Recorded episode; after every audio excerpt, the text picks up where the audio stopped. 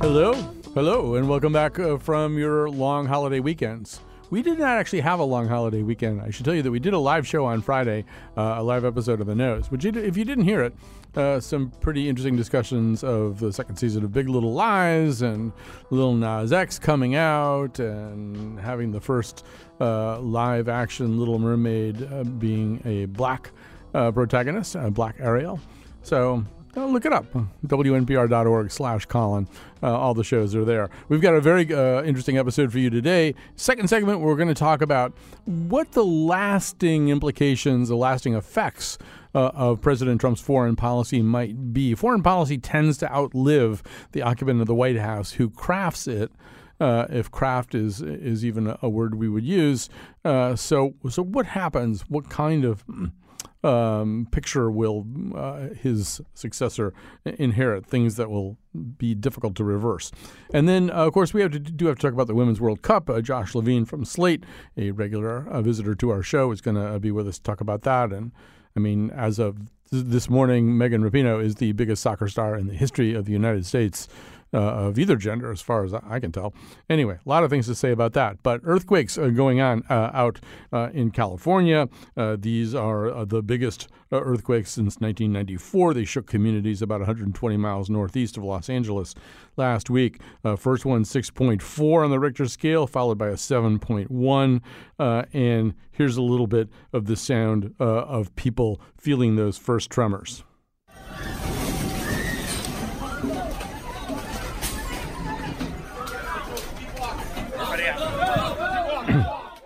Uh, so joining us now is someone who's no uh, that that was by the way was recorded by Dan Gallo on uh, Twitter. Uh, uh, someone who's no stranger to those kinds of sounds. Uh, in fact, his podcast contains those kinds of sounds. Jacob Margolis, science reporter for KPCC in Southern California, and the host of the podcast The Big One. Jacob Margolis, welcome to our conversation.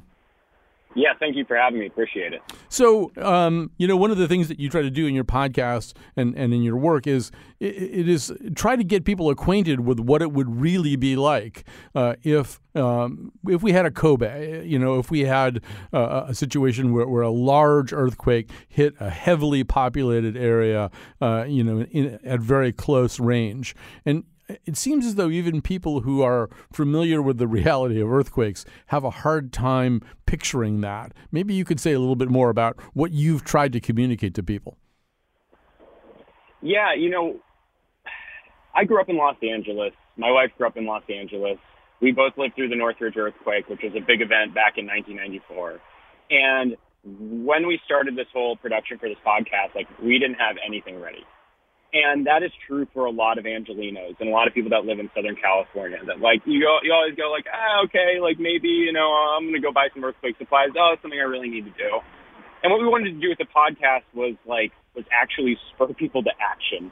It was very much a like, okay, we're gonna put this together. We're gonna show you how bad it can be because it, it, it will be very bad, and we're gonna show you that well, you might not be able to like stop the earth from shaking and buildings from falling down and fires from breaking out and people from dying, you can probably help yourself and your neighbors in many, many other ways.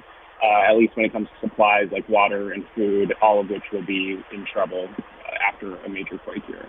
So, um, you know, I sometimes I was thinking about this today, listening to your podcast, and I was no- noticing also. So, Dr. Lucy Jones, who, if there could be such a thing as a celebrity seismologist, uh, is probably uh, that right now. Uh, but yeah. but you know, Los Angeles has a lot of celebrities, and, and, in a way, I was looking at Lucy Jones's Twitter account today. I'm of course a follower now, and she's got 125,000 followers, which is a lot of followers. But for somebody who has a lot of critical um, uh, information that could be probably will be at some point a life or death matter for tens of thousands, maybe hundreds of thousands of people.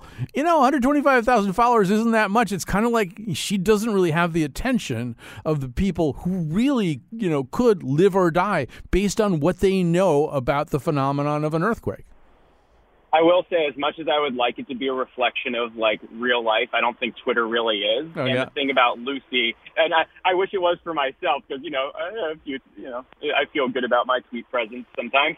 But for Lucy, the most important thing that she does is that she immediately gets on the horn. She is on television. She is being interviewed by every single TV station and radio station. And then after all that, she like popped on with us on Saturday after the 7.1 on Friday night. And you know, we had a 20 minute conversation about it.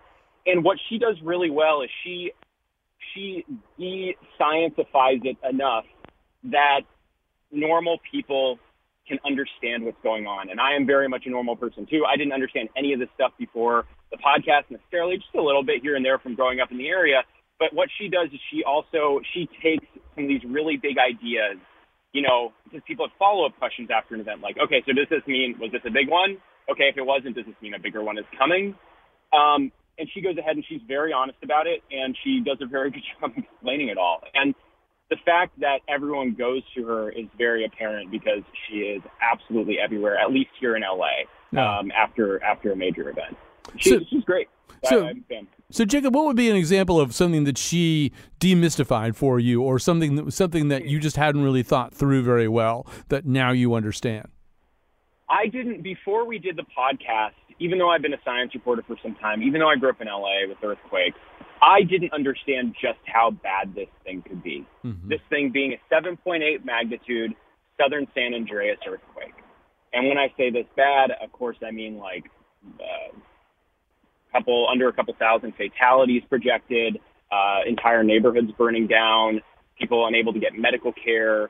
Um, I was surprised when I read her peer-reviewed research and then interviewed her just how bad all of that. So it really, for me, it was like I, I understood it in the abstract, but when we sat down and actually talked to her and read her research, I was like, oh, like, why is this not the biggest story that we're covering all the time?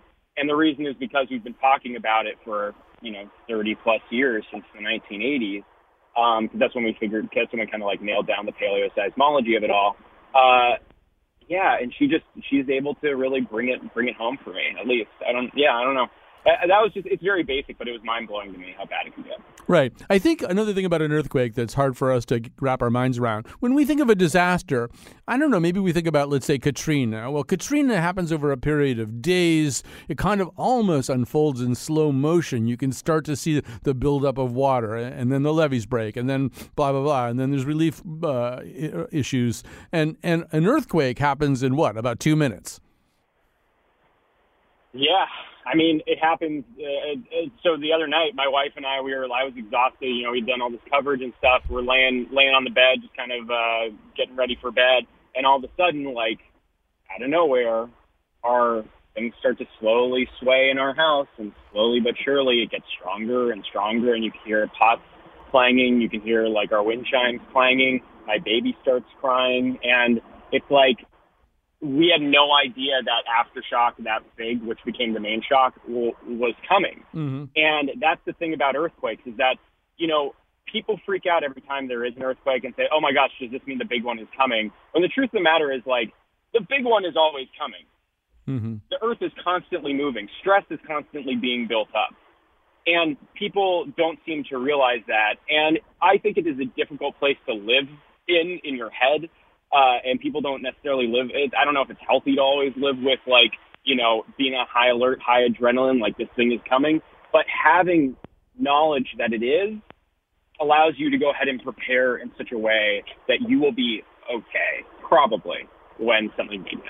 Although, you know, that probably is an important thing too. And that two minute thing is important because at the end of those two minutes, it's not the end of three days of rain. At the end of those two minutes, you, yeah. you, one could, as you illustrate very well in your podcast, walk out into a scene where roads aren't functioning, internet's not functioning, trains aren't running, uh, stores are are closing. Uh, I mean, com- basic kinds of communication are not available. At the end of two minutes, you could have that kind of damage.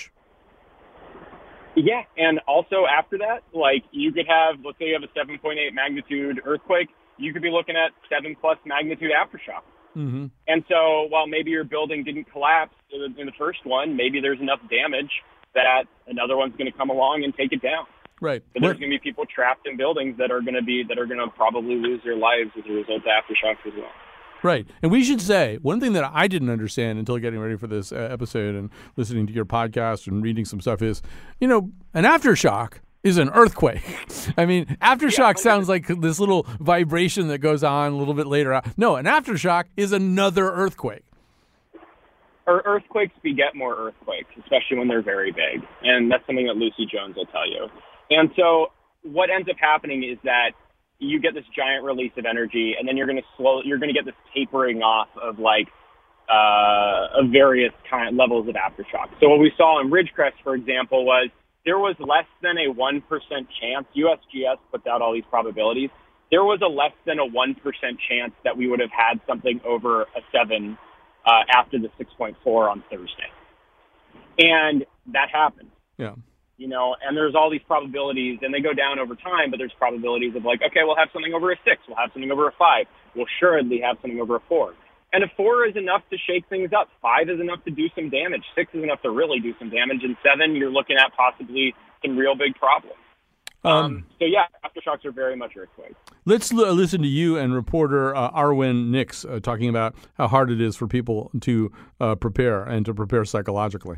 When is this earthquake going to happen? I mean, you know, I can't like give, give me like you... a if you can't give me like today. Then give me like a year or a range. Okay, so we're not ever technically overdue, but it's been 160 years since we're blah blah blah. Tell me when the earthquake is going to happen. See, this is what people are thinking in their heads right now, Jacob. Like if we can't give them a specific certain date, it is really hard to prepare. Like, what are you grabbing onto? That is so much uncertainty to just ask people to prepare for something, not tell them when the something is coming it's part of this really big problem we have with trying to get people to do something about this. Which, you know, it's a great point. I mean, things can happen within a window ranging from 40 to 400 years. And when you say something like that, it, it is harder to get people to treat it as an immediate problem. Yeah.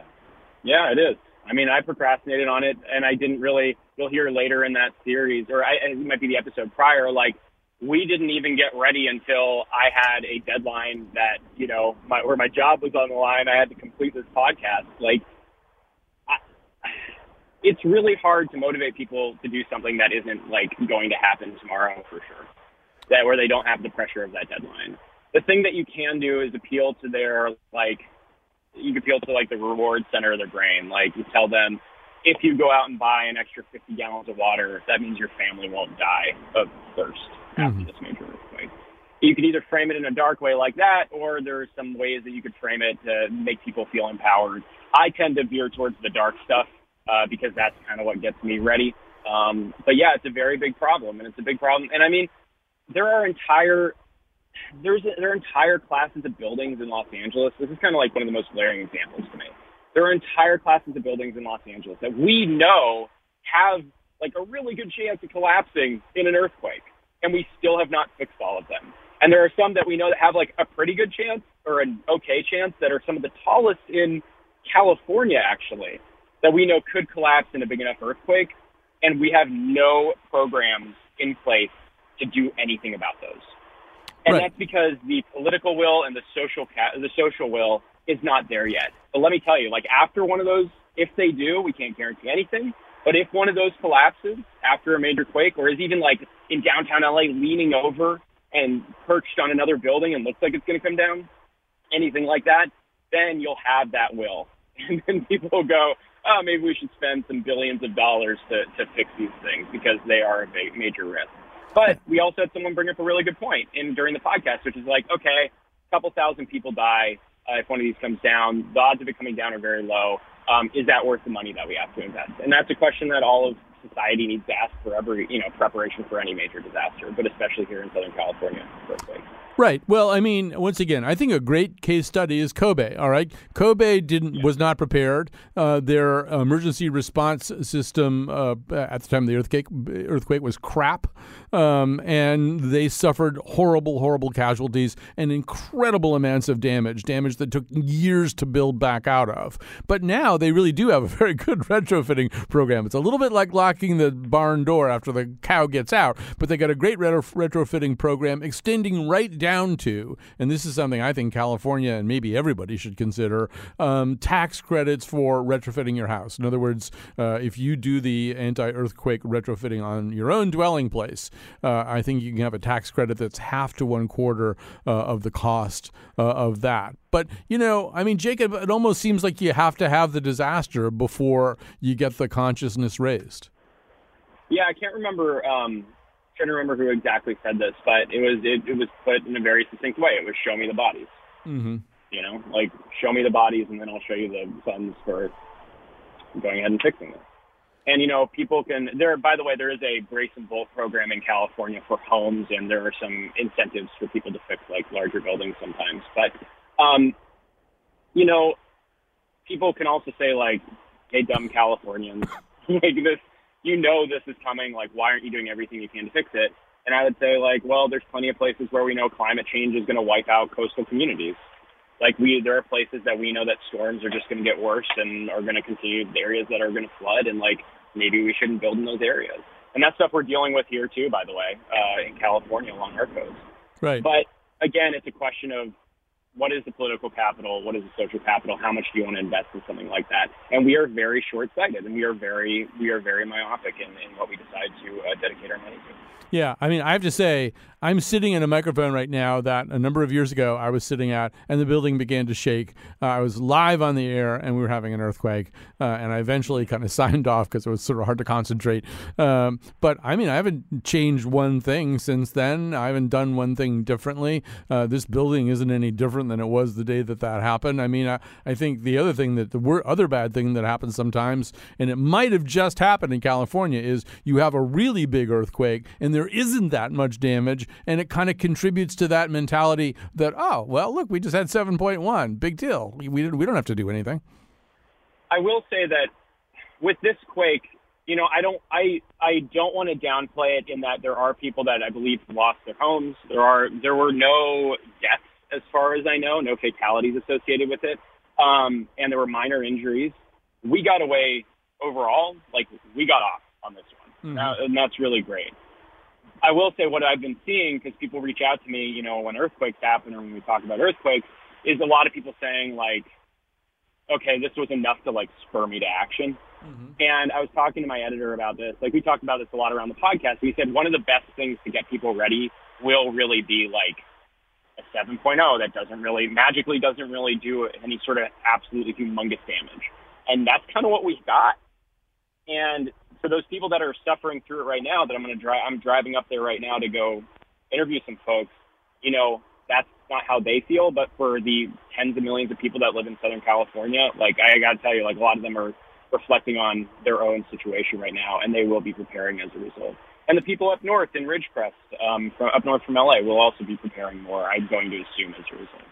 Oh, absolutely. Uh, Jacob Margolis, we're going to let you go and let you continue with your journey, uh, science reporter for KPCC in Southern California. And what we didn't do here, because I think you know you really need to kind of focus a little bit on this, really listen carefully, or maybe also do some reading. Is we didn't really go through the list of stuff that you need to do to get prepared for this. But if you listen to his podcast, the big one, Jacob Margolis is the big one, uh, you will learn uh, all kinds of things uh, like that, and you'd also be well advised to do a little bit of reading about this.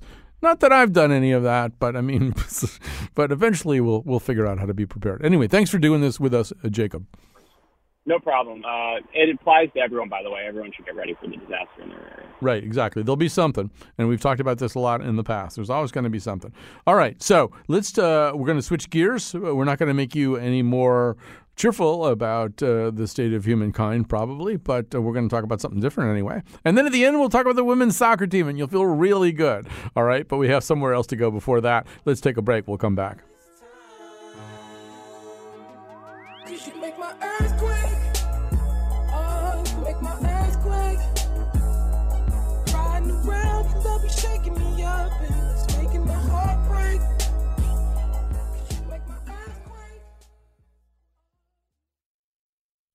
All right, uh, we're back. Um, and so, well, yeah, the occasion for thinking about this particular topic, uh, I think, was the leaking of diplomatic cables uh, from uh, the uh, ambassador uh, from from England, the British ambassador Sim, Sir Kim Darroch, to the U.S.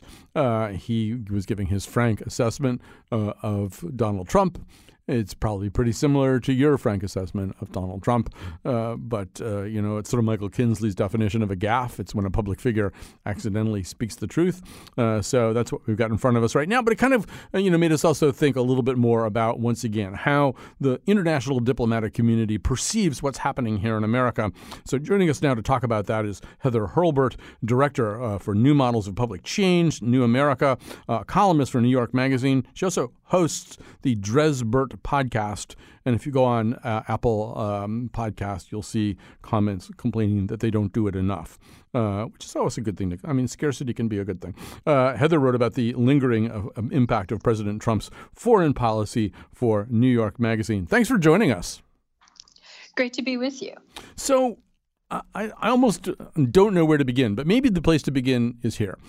If you go back to 2015 and 2016, one of the things that Donald Trump ran on was the concept that he was essentially going to overturn a tremendous amount of settled diplomacy. Some of it having to do with people, with nations he re- he regarded as free riders, people who were people and, and countries that were just getting too much from the United States and not giving enough back. And sometimes it wasn't countries, it was entire international entities uh, that he, he put in that category. And the other category were nations he just didn't trust, uh, a leader among them being Iran. So he he ran on disruption. He ran on vi- on sort of a violation of settled diplomacy, settled treaties, settled agreements. I suppose it should be no surprise that basically he's run around doing that kind of thing just as he said he would. Yeah, I think a really good way to understand Trump and, and what he tries to do here is that the international system is built on the idea that predictability is good, mm. that countries will behave in certain ways, that diplomats will behave in certain ways, and that certain things which are true will not be said in public. And Trump's whole, the way he's gotten everything he's achieved in his life is that it is a value to be unpredictable and that he uses over and over again to his advantage both personalization that is there's no system there's no structure there's only him i alone can decide i alone can keep you safe and he's very very good at strategically saying the quiet part loud. So you know everything and the interesting thing i think that we've seen in the the first two years of the administration is that the existing international order was in no way prepared to deal with him so you get um, and, and look, diplomats send home blunt cables with nasty negative assessments of people and countries all the time. There's there's nothing even remotely unusual about the cables that were leaked over the weekend, the the assessments of, of UK officials about about um, the Trump administration. What is unusual is that um, there's not much consequence that that the the the UK, Europe, every country, Japan, Australia, Brazil, every country that has looked at Trump and said, "What the heck is going on here?"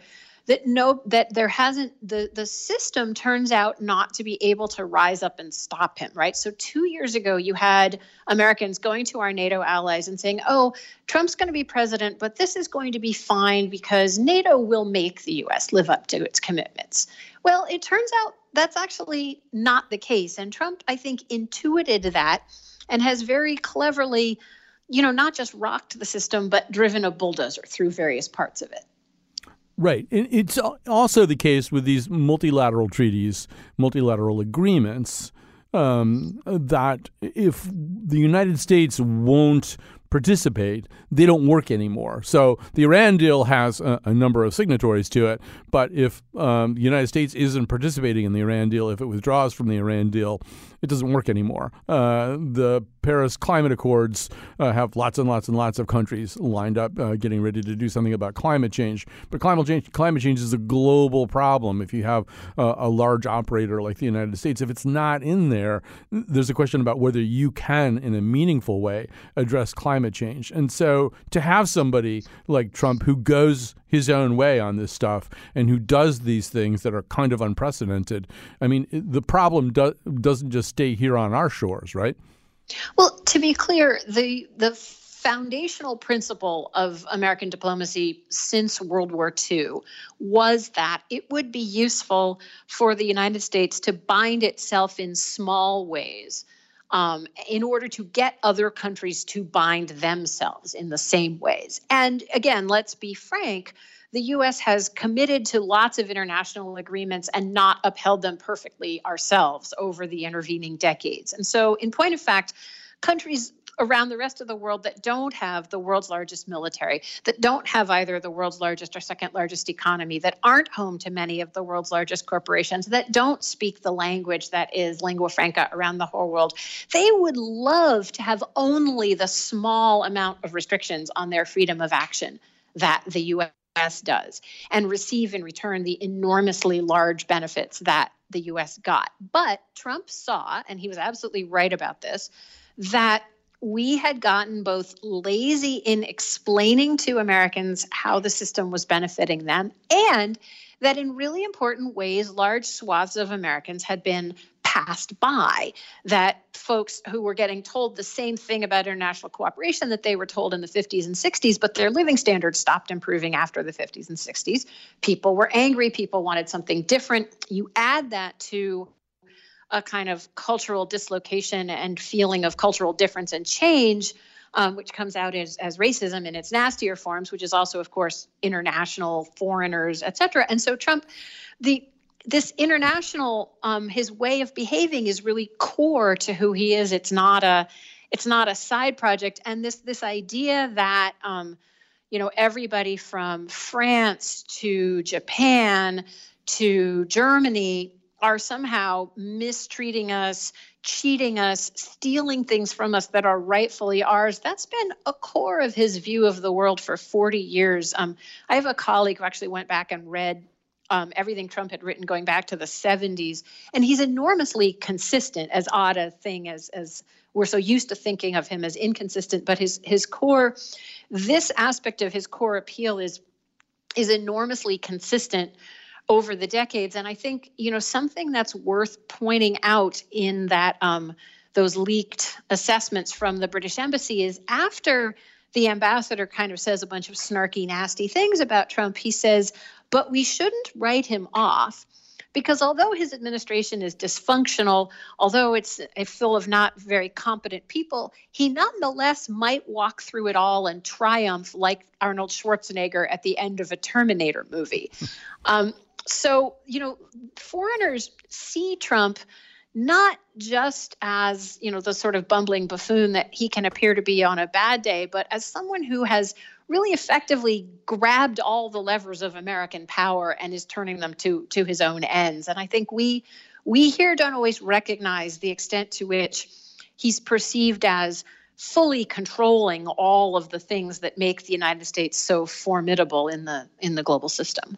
Right. I, I'm reminded of a, a presidential debate uh, where um, Howard Dean and Joe Lieberman got into an argument about Middle East policy, and Joe Lieberman said, um, this is obviously when that candidate field was very full, but he said that would overturn 50 years of American uh, foreign policy in the Middle East. To which I thought, good, because American foreign policy in the Middle East isn't working. Uh, and and I think there's a lot of people who feel that in, in a much more broad based way. And so, you know, I'm sure these other countries, when they see in lieu of some, you know, Richard Holbrooke type, highly professionalized, well trained diplomat, you know, Jared Kushner or Ivanka or nobody uh, in the case of a lot of positions that haven't ever been filled. Uh, when they look at all that and they think, well, you know, where where are the pros who actually know how to do this stuff and who understand how diplomacy works and know the protocols and conventions? Um, there are some Americans kind of to the point of that that remark at the end of the cables saying, "Well, good. You know, good. It's good that we're not doing it that way anymore. We never liked doing it that way anyway. Let them deal with, you know, people they're not used to dealing with. I, I don't know. Maybe you can react to that. Well, it's great that you mentioned Holbrooke actually, because um, Holbrooke, who started his career as a young man in Vietnam, um, most fa- rose through the ranks very quickly at the State Department. Most famously negotiated the agreement that put uh, Bosnia back together after it split during the Yugoslav civil wars in the 90s. Ended his career trying to salvage the Obama administration's Afghanistan policy and and died tragically in his 60s of a of a heart condition. Um, so Holbrooke, on the one hand, um, is revered by by many people in the foreign policy establishment. I worked for the guy; he was a certified, you know, once in a generation genius. But he was also a bully, and he was a bully to Americans, and he was a bully to other other people around the world and to other governments. And he had absolutely no problem bullying foreign leaders. Um, he was a bully when he was at the United Nations in New York, and so one of the ways when the world looks at Trump and looks at Jared Kushner, people don't necessarily see, oh, this is a terrible aberration that has never happened before in the history of America. They say, okay, so before you sent us a bully who was very smart and highly competent. And now you're sending us bullies who aren't necessarily as highly competent. And so the danger that I think um, we really have to watch as we move into the next phase of, of American political leadership, whatever that looks like, is should we have a president in 2021 who's not Donald Trump? Um, it's not going to be as simple as people remember from Barack Obama in 2009 going around the world and saying, Hi, I'm Barack Obama and, and America's back, quote unquote. That you're really seeing a lot more right now countries and political establishments in other societies saying, you know, this stuff that we're seeing with Trump, this is something fundamentally true about America that is bigger than Trump, and we're going to start adapting to it. And so, the temptation, particularly for those of us who are old enough to remember um, Lieberman Dean or other sort of moments in in the 90s in the in America's past to think that this we're going to return to the position of total global preeminence that we had in the 90s we're not we're going to have to invent a new way of of being in the world in a new way of being both very powerful but not able to make any single thing we want go our way and that's going to be that's going to be a big shift both for people who like the kind of shaking up Trump is administering and for people who don't like it. The uh, you know Heather Hurlburt, when you say that, um, I want to just press you on one part of that, uh, which is the Obama part. I mean, I think it could be argued that every administration kind of reshapes the foreign policy Overton window uh, in a way that makes it very difficult to pull it back into its old shape. So, yes, you have Obama touring the world saying the United States is back, but you have Obama unable to close Guantanamo. You have uh, Obama presiding over a series of extrajudicial executions, drone strikes, stuff like that. Things that a constitutional scholar probably wouldn't have expected to find himself doing, but ways in which the apparatus apparatus and the thinking he inherited from Cheney and Bush wasn't as easy to cast aside as maybe even he thought it would be. Uh, react to that. That is definitely true. One of the main reasons for that, by the way, is that we fund the military and quote unquote hard security side of our international affairs apparatus so much better than we fund the diplomacy, economic, foreign aid um, soft power, smart power, cultural power side. So when a president comes into office, she or he, the tools that she or he has are overwhelmingly military tools, even if she or he starts out thinking to yourself, well, there's a lot of tasks that, frankly, number one, our soldiers aren't trained for, and number two, would be better if, if done by civilians. But then they find out, oh, you don't actually have the tools for that. And our whole um, media environment, the way we cover and think about international affairs is if it bleeds, it leads. So people don't see, people don't hear about, you don't get any positive bump from doing um, soft power behind the scene, unless it's kind of confrontational in the way that this president has has done it. So it's enormously difficult for a president to reorient hmm. the way America is is in the world, and it's going to be again, I think, even more difficult for a, a next administration because everywhere from you know having um, substantially dismantled the economic infrastructure to dismantling the Iran deal to giving away a lot of concessions to the North Koreans without actually getting anything in return to halfway sponsoring a coup in Venezuela and then having it not come to anything. You're just um, you're going to have a long to-do list with a greatly attenuated toolbox as Pat Paulsen would say, picky, picky, picky. Uh, yeah, sorry, this is not at all more cheerful than natural disasters, no, is no. it? I, I, I know, but in, in, each case, we apparently need blood and a body count in order to take the threat seriously. Heather Hurlburt, uh, great to talk to you, director of New Models of Public Change, New America, columnist for New York Magazine, where she wrote about this, also hosts the Dresbert podcast. Thanks for being with us today.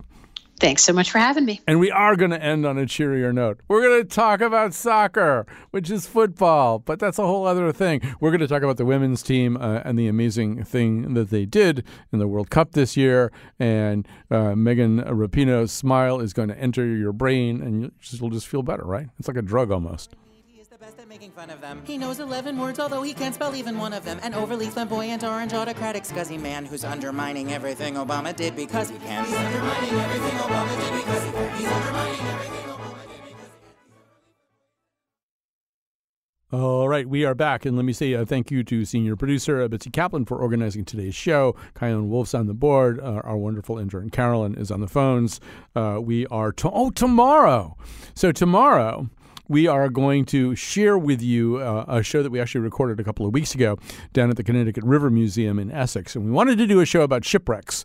Uh, and we decided we would understand shipwrecks pretty broadly too. Would They would even include they would range from your conventional shipwrecks, uh, and which need to be curated at the bottom of the ocean in some cases, uh, to pirate treasure, which we probably have a, a bit of, uh, courtesy of Captain Kidd around here somewhere, but also to our prehistoric uh, uh, times and, and, dugout canoes from uh, Connecticut's prehistory, which are sometimes found at the bottom of large lakes and things like that. So anyway, it was a pretty interesting conversation, and I hope you will uh, be part of that. Uh, but yes, we promise to make you happy, and we almost never do make you happy, but we're going to make you uh, happy right now. It's impossible not to be happy.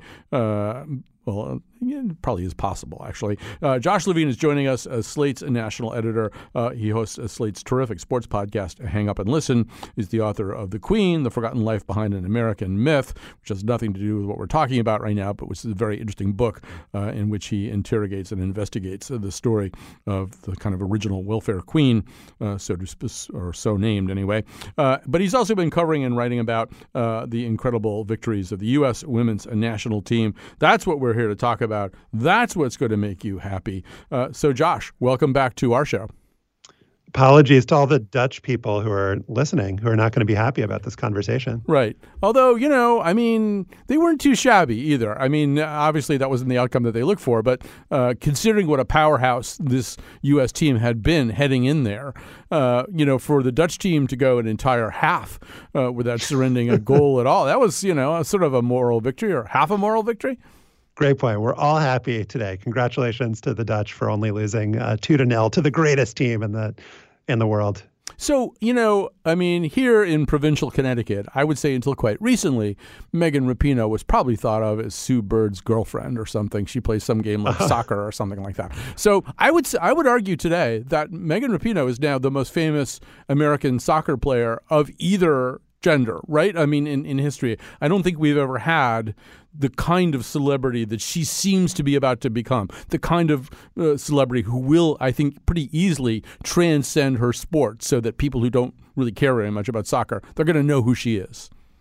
Yeah, I think that's a totally fair point. And the way in which she um, excelled in this tournament, both on and off the field, um, you know, scoring six goals, winning um, the trophy for the best player in the tournament, leading the United States to its second consecutive World Cup victory, while being totally unabashed about who she is, going, uh, you know, tit for tat with Donald Trump, talking about how you can't win the World Cup without gays on your team because it's science.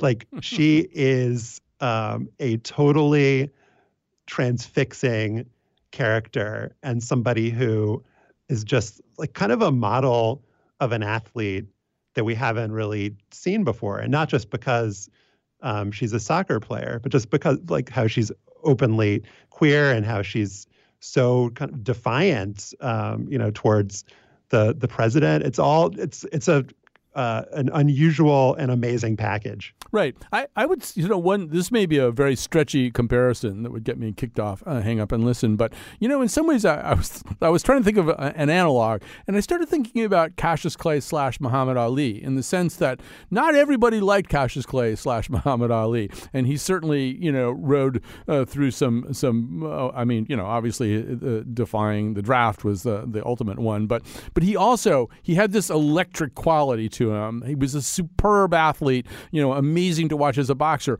but he was also really interesting to watch when he wasn't boxing. Um, my mother, a steadfast Goldwater Republican, worshipped him like a demigod. Uh, and, and I think there's a way in which you can sort of see Rapinoe kind of doing that. She's a superb soccer player, but she's also really interesting to watch, even she was running around the field striking these now kind of iconic poses that she likes to do. Yeah, I mean, I've heard uh, you're not the first person to make that comparison, and we haven't even talked about how she was the first white pro athlete really to follow Colin Kaepernick's lead and kneel during the national anthem. She did that several years ago, and it wasn't just her, but she really embraced during this World Cup what are traditionally categorized as quote unquote distractions. She was talking about the fight for equal pay. Um, she was going after FIFA, the sports governing body, at a press conference right before the World Cup final. When I think most athletes would say, I just want to talk about the next game, I'm trying to focus on my next opponent. She dispensed with all of that. And she was just out there talking about the stuff she cared about and that she believed in in defiance of, of typical sports convention. Right there, you know that there was that whole question of if you have a whole bunch of extracurricular distractions, how's that going to affect you as an athlete? Uh, one person who would know the answer pretty well uh, to this question, as regards Megan Rapinoe, is Sue Bird, and Sue Bird said it's impossible to rattle her. Uh, you can't do it. You know, I mean, if you think fighting with the president and and campaigning for equal pay and doing all this other stuff is going to affect her on the soccer field, you don't understand how she's wired, and that really does seem to be the case. I mean, whatever's going on in Megan Rapinoe's mind when she's playing soccer, she's certainly not worried about something that is maybe going to come up in a couple of hours. Yeah, and I think that you could say the same thing about her teammates. I mean, this is a team that, just by virtue of the structure of their sport, the pressure that's on them is immense. This is a quadrennial event. The Olympics are also a big deal, but the World Cup is really the thing in soccer. And to go in, the defending champions talking about, um, you know, that Ali Krieger, one of uh, the players on the team, saying that, you know, the uh, Americans uh, are, are just the clear favorite and better than than uh, than everybody else in the world. And just to back that up, to seem like they were unburdened actually despite having all this pressure. And to do what they did is i don't know if it's unprecedented in american sports but it is uh, they're, they're not an enormous amount of precedent for what this team has accomplished. No, and and I, you know, in watching them yesterday, one thought that I had is that you know, in terms of uh, uh, campaigning for equal pay and equal recognition and equal status. This is a great place to be the leading edge of that because partly because one thing about women's soccer is women's soccer and men's soccer are essentially identical experiences in a way that you might not be able to say about other team sports. I mean, in the first 21 years of the WNBA, there were 14 dunks. You know, so if you think dunking in basketball is a big part of the excitement of basketball, there's a way in which women's basketball can't give you that uh, as easily. But there's nothing that happens on a men's soccer field that doesn't happen on a women's soccer field. So since they're incredibly good at what they did do, I mean, they make a tremendous case for that equality of pay, equality of recognition, right?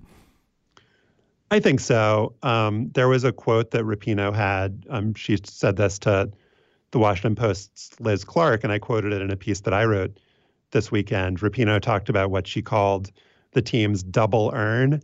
I have to do everything I have to do on the field, then I have to do everything else to prove to you that that's enough.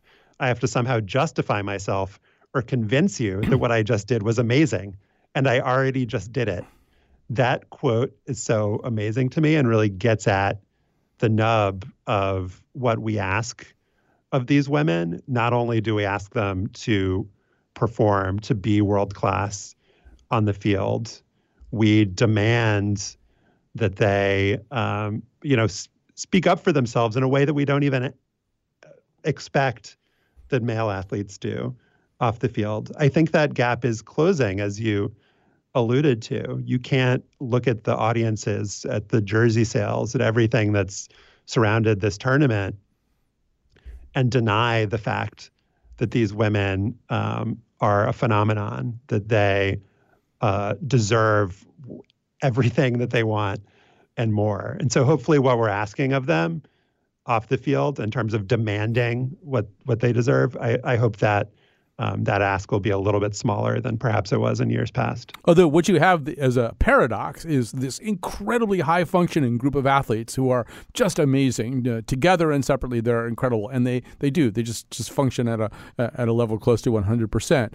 And their interactions around issues of pay and recognition are going to be with one of the most dysfunctional sports organizations uh, imaginable. And and certainly my understanding of FIFA and of international soccer leadership is highly highly jaundiced as a result of being a regular listener to hang up and listen, where uh, you guys have done nothing to instill in me respect uh, for for these soccer bureaucrats. But I mean, there's a way in which the people they're going to have to deal with they make Roger Goodell look like Ralph Nader. Yeah, I mean, Gianni Infantino, the head of FIFA, has talked a really big game about how they're going to invest more. But if it's FIFA doing the investing, you have to wonder whether those investments are going to end up in the right hands, whether they're going to go, I guess in soccer, they're going to end up on the right feet, um, you know, whether they're going to go to women in developing countries, whether they're going to go to federations that need um, funds to really develop and invest in in the women's game. You know, Jessica Luther, who we've had on uh, Hang Up and Listen before, who's a great commentator on sports, wrote a piece in HuffPost arguing that women should break women's soccer should break away from FIFA, which is a very powerful and persuasive argument in terms of the practicality. Um, I don't know if it's achievable, but it seems like something to strive for because FIFA has definitely not done right by the women's game. And I don't know if I was, you know, the the women of of U.S. soccer, if I would believe that just because they're saying they're going to do right by the game now, that they're going to follow through on that. You know, uh, there's an odd, another odd paradox here, which is that these women see themselves as resistors of Donald Trump uh, and Donald Trumpism, uh, especially Rapinoe. Uh, but uh, I think in some quarters of the international soccer community, they have the same kind of swagger that bothers uh, certain people uh, about Trump. I mean, there's a weird way in which when you hear some of the well, we don't like them that much uh, stuff coming out of the the world of international soccer, uh, they may have been conflated with one of their worst enemies.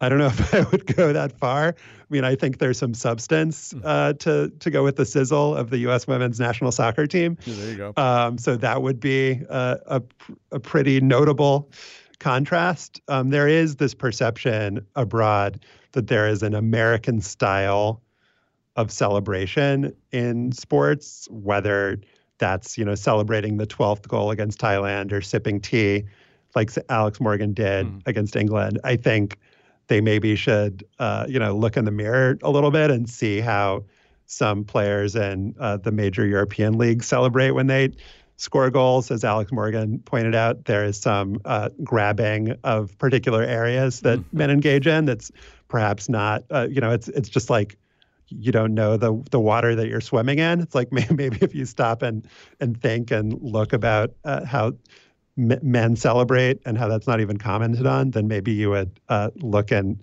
talk about the these women differently. Right. It's a great point, Josh, and it's why at Public Radio we made Kai Ryssdal stop doing that. Um, uh, all right. So, Josh Levin, uh, thank you so much for joining us. Uh, now, Hang Up and Listen is going to come out uh, later today, we hope. Uh, and he's the author of The Queen, The Forgotten Life Behind an American Myth. Let me quickly end with a very, very quick story. After 1999, I was completely entranced by uh, Mia Hamm's incredible cutback move.